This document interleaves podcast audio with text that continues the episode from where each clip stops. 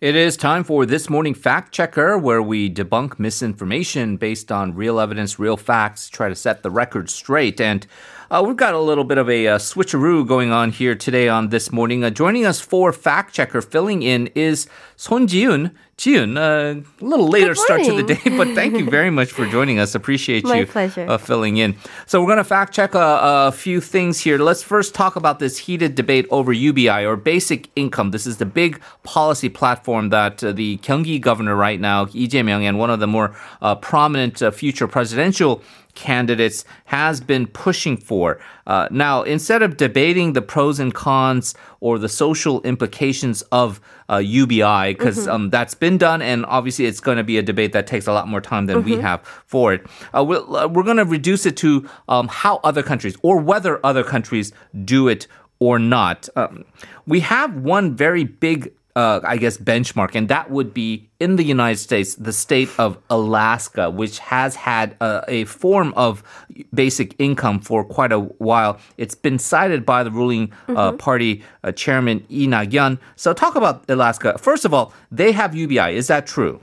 Uh, well, to answer that question, we would first have to define what UBI is or what exactly this basic income program is.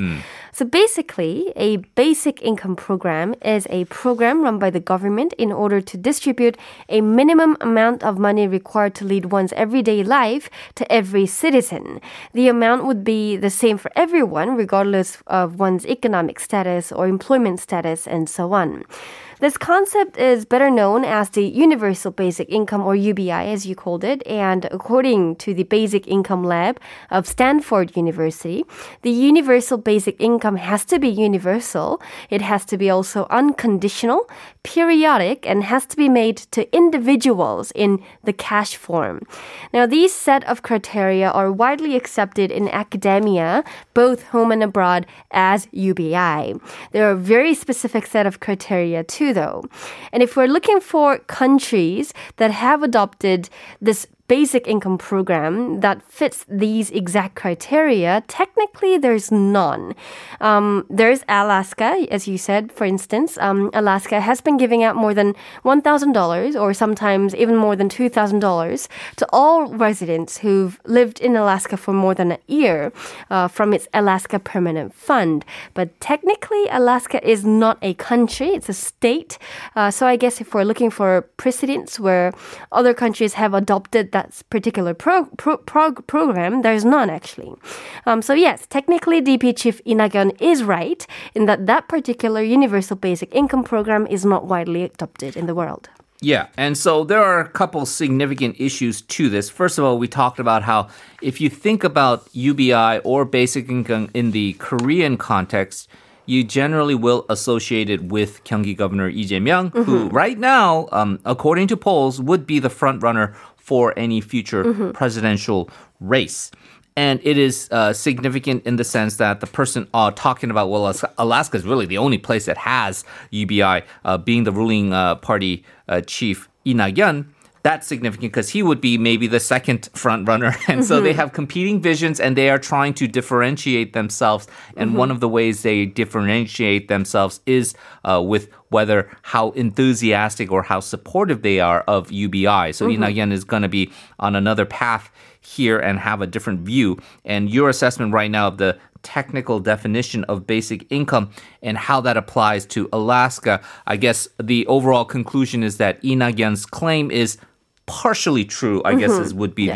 the um, uh, final assessment. So it does appear, though, besides the Alaska uh, example, there are other types of basic income programs that are uh, perhaps not as universal or maybe as unconditional or even periodic. So in Alaska, you live there more than a year, you're going to get that payment uh, at the end of the year. That that's uh, that's pretty much uh, set in stone there. But there are some of these more, I guess, quasi uh, basic income schemes that have been uh, adopted in other parts of the world, right? Yes. So, in fact, many countries are considering introducing policies that are based on this concept of basic income or are running or have run experiments uh, or, on this basic income program. For example, Lab 2050, a private think tank that's been studying basic income policy since 2018, said a number of countries, including Finland, Germany, Spain, the US, Namibia, and more, have conducted experiments, giving out a certain amount of income for a period of time and observing the changes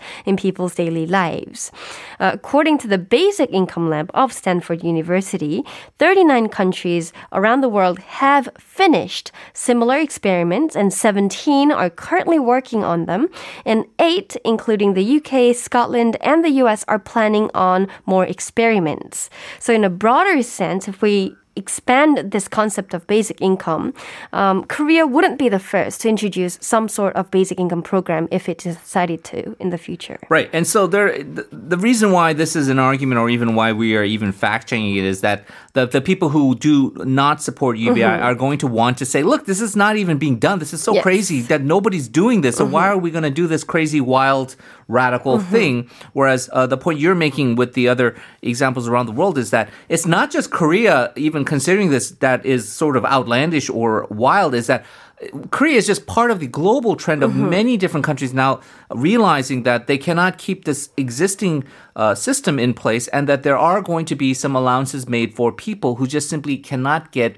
full time, regular paying jobs, and that for a benefit to society as a whole, UBI is a viable alternative, and it's been prominent in places like the U.S., where the uh, former presidential candidate Andrew Yang really brought it into the mainstream discussion in America, and as you say, other parts of um, Europe and even places in Africa.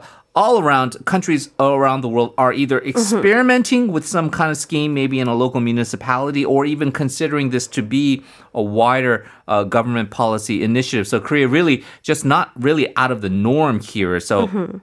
Uh, going forward, um, it's probably going to be one of those election points that uh, if you philosophically believe with UBI, you might be leaning in one direction. And right now, to be frank, that would be uh, the uh, Gyeonggi governor, Yes. uh, Lee Jae-myung, should he decide to uh, run for president. Okay, so um, UBI, basic income, uh, a debate that we will put aside and maybe talk about in future, uh, future fact checks as uh, the election campaigns for president also start heating up. Let's talk about something else, also very important. That's uh, political, uh, personal hygiene. Uh, that is important not just to you know look and smell nice, and so you don't bother people around uh, while you're in a workplace, but also to uh, be sanitary and to keep yourself safe and others safe uh, during this COVID nineteen pandemic. Uh, one aspect of hygiene has been the use of hand sanitizers. It's become pretty much a daily necessity. Almost any building you go to will have several bottles lying around that you can uh, pump to to wash your hands and make sure you feel safe. How much of that is a kind of a prophylactic or psychological? I guess we're going to try to find out. Um, is it safe? Is one thing because it's a it's a chemical based thing, and some people are going to be a little trepidatious of using this too often. Uh, there was a paper that actually wrote that 33 out of 34 hand sanitizers that were tested contained um, contained this uh, substance known as methanol, and that has uh, scared some people. So, first of all, we should talk about how dangerous this is. And first, I, I guess, bottom line, is this true? Right. So that paper you mentioned, uh, that paper tested 34 hand sanitizer that are currently sold in the market. And of the 34, 33 were found to contain methanol. And one particular product contained 0.500 of 0.567 gram per liter, which is fairly high and dangerous. That's what the paper says. Well, first we have to know that products such as hand sanitizers, wet tissues, cosmetic products, and alcoholic beverages use ethanol, a component of alcohol. We don't use methanol in these products because it's toxic. But in the process of making these products, impurities get mixed in inevitably, and these impurities may contain methanol. Now, this is something we can't do anything about, so the point is do they contain methanol in, in impurities to an extent that it would harm our bodies? Now, this is why we have standards to say what is an acceptable level of methanol in these products. Um, and it turns out the product that contained a higher level of methanol, according to the paper, uh, was in fact a hand cleanser, not a sanitizer. And the acceptable standard of methanol for hand cleansers uh, is much higher than hand sanitizers. That is 2 gram per liter. And in this case, the product cited in the paper contained only one third of the acceptable amount of methanol. The rest of the products were Yes, they were hand sanitizers, but the level of methanol found in these products were not to a dangerous level either. So simply put, they're safe and nothing's out of the ordinary. You may go back to using your hand sanitizer, uh, just don't get them in your eyes or drink them, and you should be fine. Right. So don't put them in your eyes. Don't don't drink the hand sanitizer. Seems like that should be a no brainer, but I guess that has to be out there because there For might children. actually be some people who uh, could be tempted otherwise. One more fact check to talk about here, Jiyoon, and that's uh, in regards to the controversies surrounding the Golden Globe Awards. Uh, these uh, foreign um, press um, people who cover Hollywood sometimes are deemed to be very insensitive or kind of weird in the way they select the nominees. This year, no exception, especially with some of the sort of controversial racial attitudes in regards to the film Minari. It's directed by an American. It is um, a, a largely, mostly American cast. It's funded by Americans. It's American all around. However, uh, of course, uh, starring the great uh, Youn Yuh-jung, this was nominated for foreign language. Is this a form of racial discrimination? Well, the Hollywood Foreign Press Association has its own classification rules for films, and apparently Minari is only qualified for the foreign language nomination. Uh, the social media and the film industry find it ridiculous, and they say that Minari is an American film. So let's look at the standards or the rules to see if this was another form of racial discrimination.